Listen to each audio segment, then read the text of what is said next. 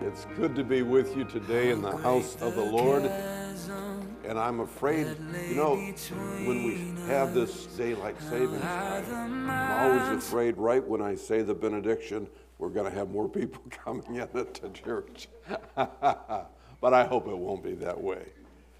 We have been doing a study on a section of the Psalms known as the Psalms of Ascent.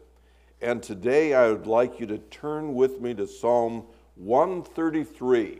We're concluding our study in this wonderful section, and I pray that it has been beneficial to you.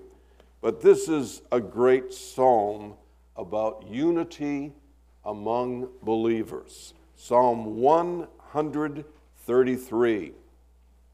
How good and pleasant it is when brothers live together in unity.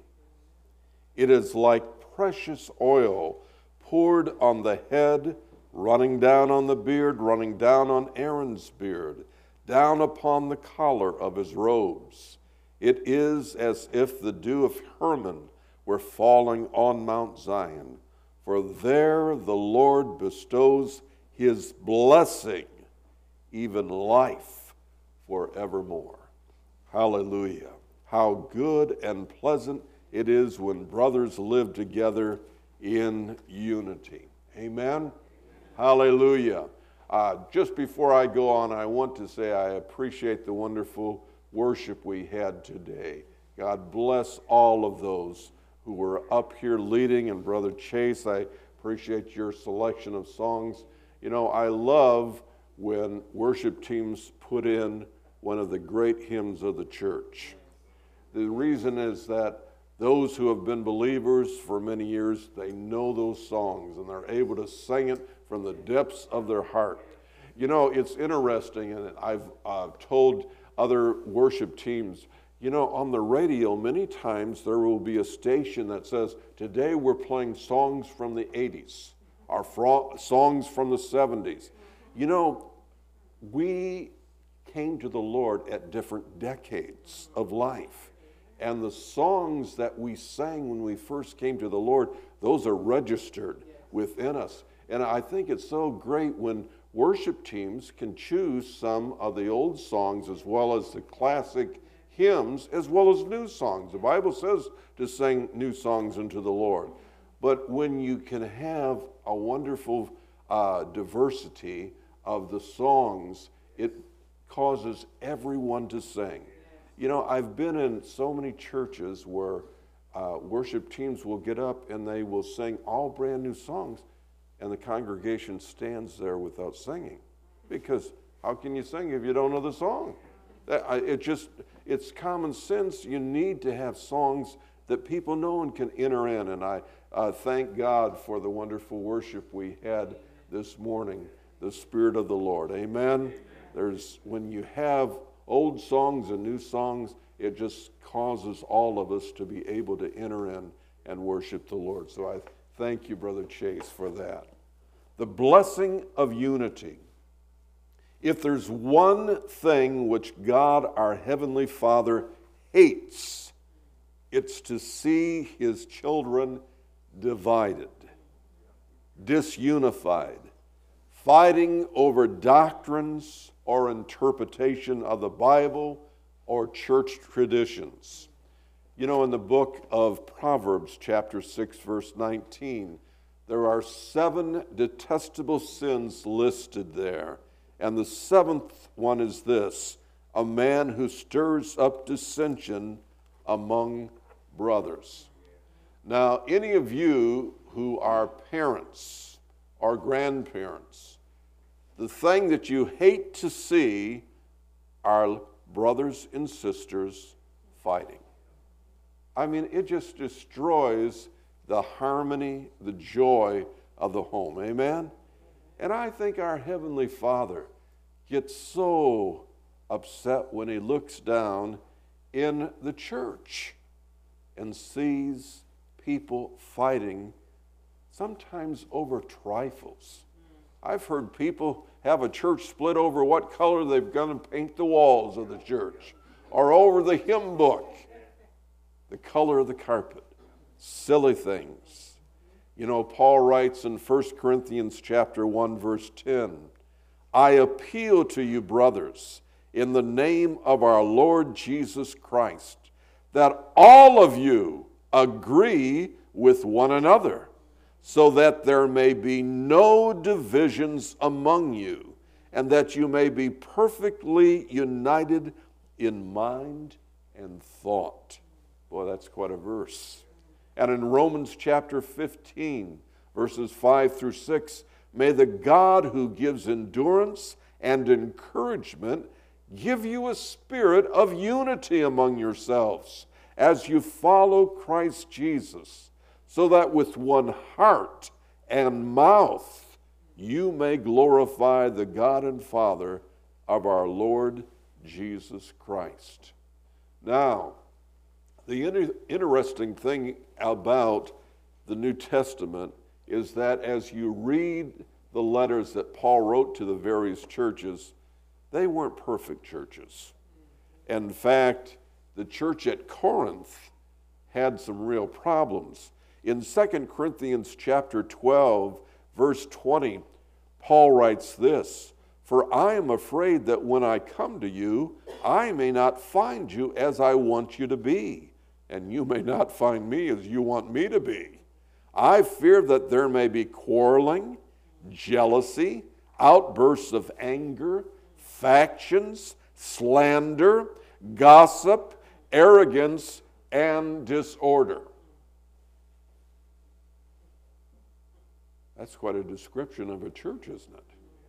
You'd think that would be far different. But what a contrast when we read about the church as it began from the day of Pentecost in Acts chapter 4, verses 32 through 34, it says, All the believers were one in heart and mind. No one claimed that any of his possessions was his own, but they shared everything they had. With great power, the apostles continued to testify to the resurrection of the Lord Jesus and much grace was upon them. There, was, there were no needy persons among them. What a difference. You know, that first few days and months of the early church, they were filled with the Holy Spirit. They loved one another and they met the needs of each other.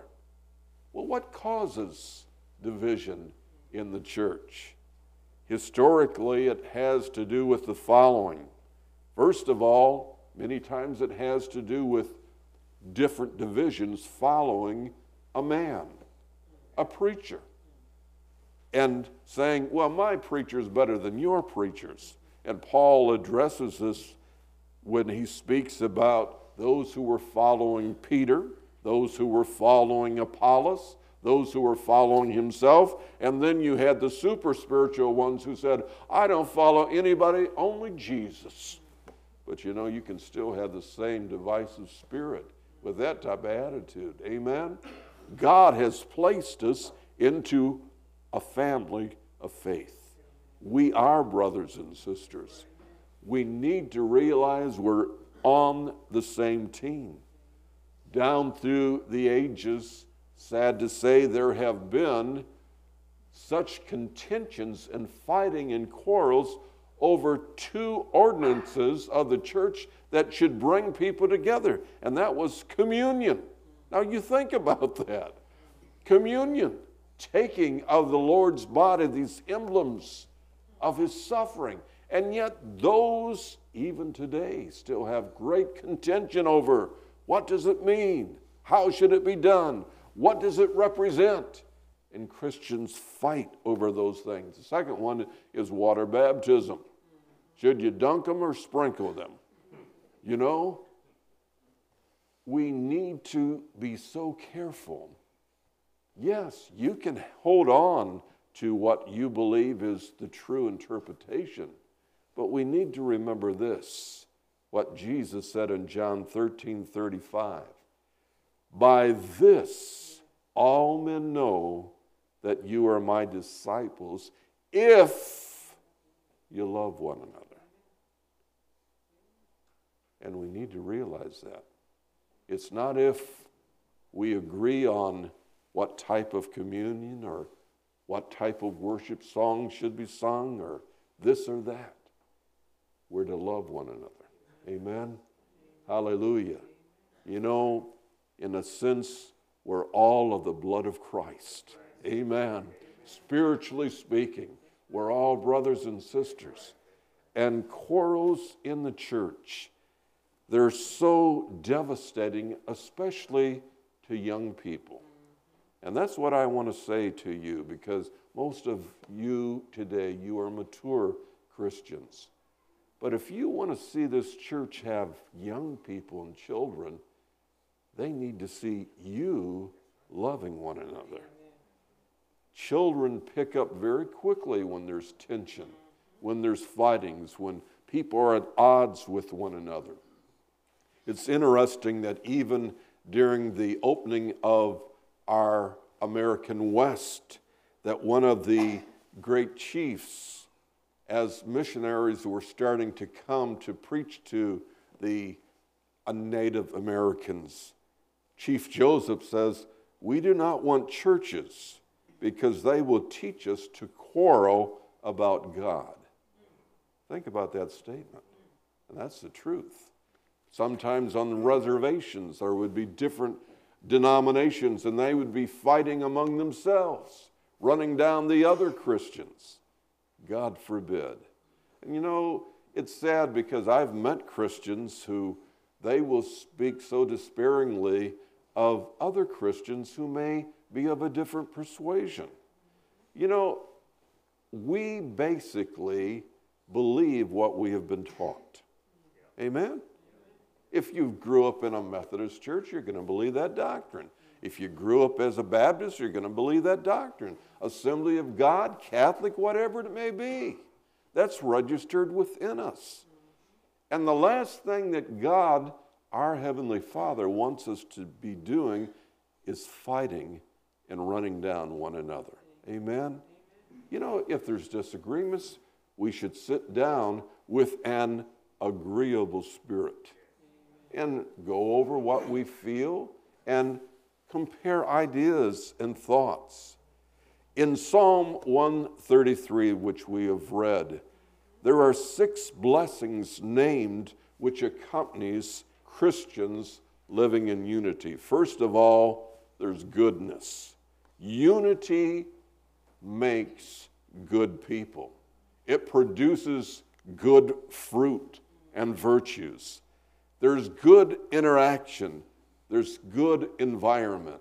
And that's why it's wonderful when I hear you having ladies' fellowship and men's fellowship when we can get together and enjoy each other's company. Amen? Hallelujah. You know, the wonderful thing about it, we need to get acquainted down here so that when we get up to heaven, we'll know one another. And people are waiting for us there, and we'll be waiting for each other as we arrive.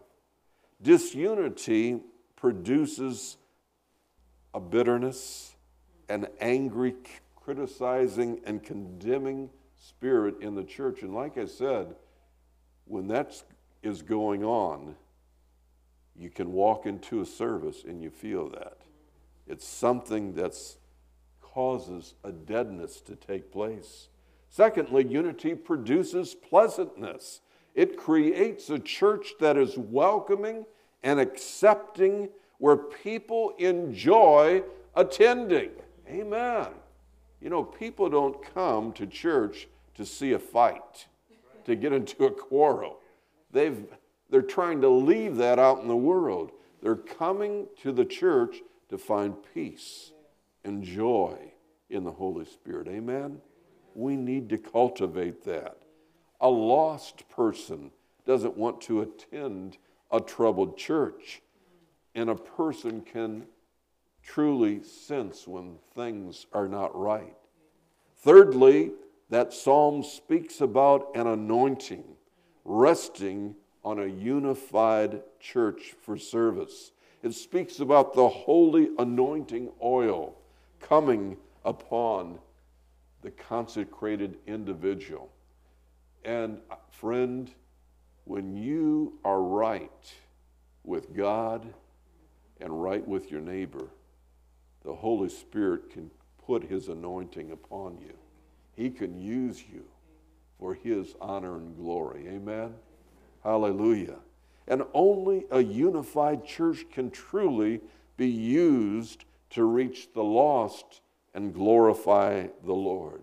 The oil spoken of here is symbolic of the Holy Spirit being in our midst and in our lives.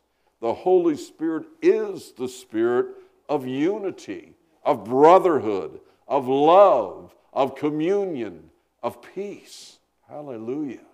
Hallelujah. And you know, as we were having worship here, I just sensed in my heart, and I'm speaking this by faith, but I sense, I believe this church is on a verge of a real revival. And what I mean that, you know, this church in the past has been used mightily. You have a tremendous history of reaching the lost and this place being filled. I believe God is going to do it again. I really believe that. You've been praying for the right pastor to come. And I believe when that man comes, God is going to multiply this congregation. Hallelujah. He's going to revive the work in the midst of the years. Hallelujah. You know, it speaks of that oil rolling down upon Aaron's body, the anointing, and it reaches every member of the congregation. Hallelujah. Uh, it starts with the elders and it goes all the way down into the nursery. You know, even the babies, they can sense when there's happiness in the church. Amen. They'll want to come. They'll want to get in that nursery. Amen. Children will want to come to Sunday school and get involved. It speaks as well about the dew of heaven. And you know, dew, it speaks of refreshing, it speaks of growth, of watering, of bringing forth a bountiful harvest. And that's what we want. Hallelujah. We want to see souls saved. Amen. We want to see lives changed, the water of the Holy Spirit. Fifthly, God's blessing brings joy. That word blessed means happy. Amen. God blesses us, He gives us His true joy and happiness. And I don't know about you, we need happiness today. Amen. The joy of the Lord is our strength. And out in the world, I, I can't believe what's going on anymore. I, I was just um, in the political realm, the, the fighting and the hatred that's going on, and it's, it, you know, that it trickles down into the whole population. Friend, it's time for Christians to stand up and to have the joy of the Lord. Amen? To show the joy of the Lord, that there's a difference, that Christ makes a difference, that we can love our enemies. Amen. Hallelujah. They can be cursing at us, and we can say, God bless you. I'm praying for you. How can I help you? Hallelujah. To turn this thing around. Lastly, unity produces eternal life. Life. Jesus said, I'm come that you might have abundant life. Amen. And there's something exciting about life, it's thrilling. And we need to see that revival, that resurgence of life in this congregation. Amen? Hallelujah. A lively church, alive in Christ. And you know, you really can't be a follower of Christ if you disassociate yourself from Christ and his church and his people. And sad to say, even in the early church, there, can, there were some divisive people. Paul writes to Titus in Titus chapter 3, verses 10 through 11 warn a divisive person once and then warn him a second time. After that, have nothing to do with him. you may be sure that such a man is warped and sinful and he is self condemned. You know, if in the local church there's an individual who's trying to divide and cause problems, they need to be addressed. Sometimes churches allow this to go on and it can divide a church and cause great problems. But after the second admonition, that man needs or that woman needs to know hey, enough of this. You can, there's the exit door, friend. Amen? There's a time that we have to say no more. Enough is enough. And the way to do that is just stop listening to them. When they start, just say, hey, that, that's garbage talk, and walk away. Amen. Because we're here to be united. You know, it's a funny thing. Sometimes in a family, they can fight among themselves, but don't let the outsider get involved. Don't let them put it down because then we, we band together, don't we? But we need to have that love for one another, and we need to grow in that love. You know, keeping the spirit of unity in our church, it's not always the easiest thing to do. Someone wrote, to live above with saints we love, oh, that will be glory. To live below with saints we know, well, that's a different story. Thing about it is that we need to realize this none of us are perfect. Amen? We make mistakes. Sometimes we say things that might hurt another one, even unknowingly. But the thing about it, if we do, be quick to say, I'm sorry, will you forgive me? I, I didn't even mean it. Sometimes people hear things and we didn't mean to express that thought in such a way. We need to be quick to forgive, to say, I'm sorry, to make amends. Even Jesus said, Remember, He said, if you come to the worship service and you're ready to make an offering to the Lord, but you remember that you're at odds with your brother, go out. First be reconciled to your brother, and then come back and worship God with your offering. And I think there's a great truth there. Your Heavenly Father wants you to be in a right relationship with others in the congregation. Amen. God forbid that people come to church and they sit way over on one side and they said, I'm not going over on that other side. There's that brother or that sister, and I'm still angry at them. And you say, Well, how come you're angry at them? Well, I don't remember right now. It's, it's been a long time, but I'm still angry at them. You know, we get so foolish, don't we? Today is a day to forgive and ask for forgiveness and to become one in the Lord. Hallelujah. Hallelujah. Cultivate that attitude of cooperation. We are workers together with God, workers for God. You know, it's so important for us to remember a great saying by one of the early Christian reformers, Philip Melanchthon. He said this In necessary things, unity. In doubtful things, liberty. In all things, charity. In all things, charity. Christians may not see eye to eye, but they can walk arm in arm. Amen. We're all children of one Heavenly Father. We're all heading to the same place. And we may have different interpretations. We may worship God in different ways. But, friend, if Jesus Christ is your Savior, you're my brother, you're my sister, and we are to work together. It's so important. You know, I would like us just to bow our heads right now.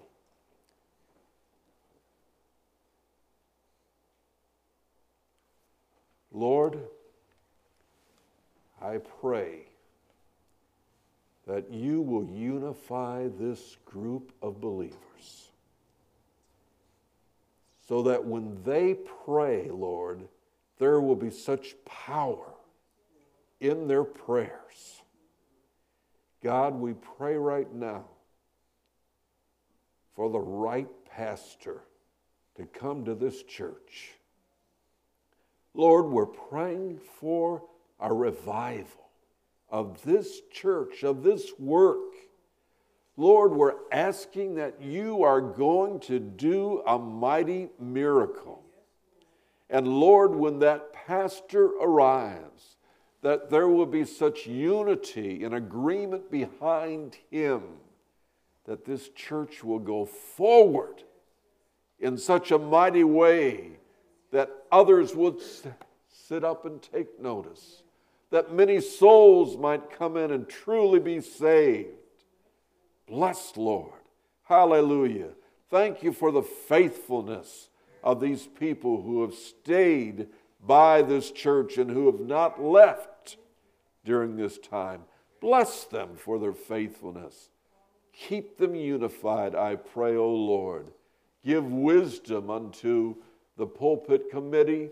Lord, provide this church with a loving pastor, with a pastor who has a pastor's heart, oh God, who would just minister from people of all ages, from the oldest to the youngest. Lord, multiply this church because it is unified in the mighty name of Jesus. Bless these people. Thank you, Lord, for all of your goodness. In Jesus' precious name, amen. God bless you. Have a wonderful day in the Lord.